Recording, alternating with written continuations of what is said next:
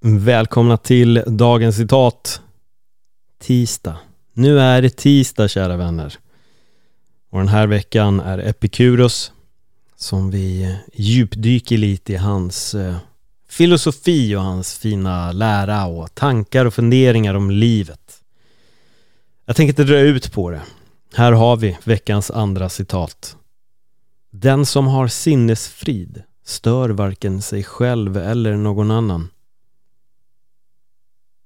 Vad tänker du när du hör de orden? Den som har sinnesfrid stör varken sig själv eller någon annan. Det är rätt svårt att vara negativ mot andra människor när man har ett inre lugn, en så kallad sinnesfrid, eller hur? Man har inget behov av att direkt förpesta någon annans vardag när man har sinnesfrid. Däremot så tror jag att vi som lever i den sociala media-eran har verkligen lärt oss att förstå att folk som är negativa gör det oftast bara för att dra ner andra till deras eget mående. Det betyder alltså att de inte har sinnesfrid. De mår inte jättebra och de har ett sånt stort behov av att projicera all skit på dig, på mig eller någon annan. För det är aldrig när man sitter och mår som bäst när man är som gladast när man är som lyckligast att man sätter sig och tänker att jag måste skicka ett jättenegativt sms till den här personen nu eller jag måste ringa den här personen för att så här förklara vilken skit den är och dra ner personen i en massa negativitet. Det brukar inte behövas.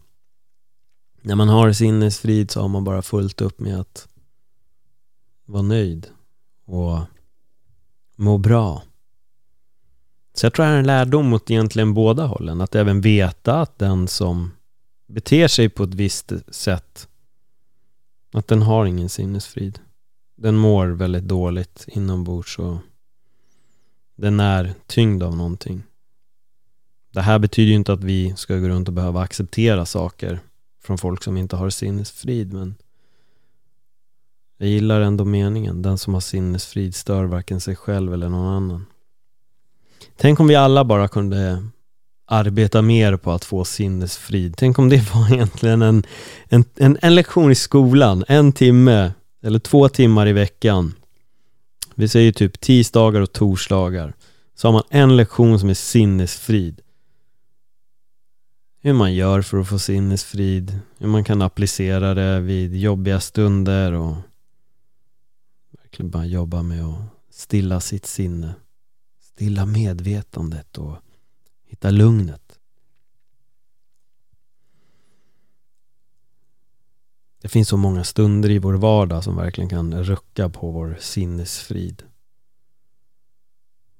Allt från sociala medier till nyheter och information överlag eller saker man hör av folk så är det istället mycket negativitet som kommer fram och det är ju inte så kul för att det, det stör ju vår, vår egna sinnesfrid. Och det är lätt att flyga ner i någon negativitet. Men tänk på det. Den som har sinnesfrid stör varken sig själv eller någon annan. Jag är nyfiken på vad du tycker och tänker om det här och jag skulle vilja veta vad, hur du anser att sinnesfrid är och hur du själv gör för att få sinnesfrid. Kontakta gärna mig på att dagens citat podcast på Instagram så får jag veta hur du tycker och tänker. Hur du gör med allt det här. Om du har en vän som du tycker behöver lyssna på det här för att den kanske inte har sinnesfrid så skicka det här citatet till den personen och se vad den personen har att säga. Och om du har ett intressant svar, eller om du, om du får ett intressant svar så får du jättegärna dela det med mig också för det skulle vara väldigt intressant att, eh, att höra. Ja, jag får önska dig en eh, fantastisk dag och kom ihåg återigen, du är fylld av potential. Så låt inte andra personer som inte har sinnesfrid störa dig i alla dina möjligheter som du själv har framför dig. Tack för att du lyssnade. Hej då.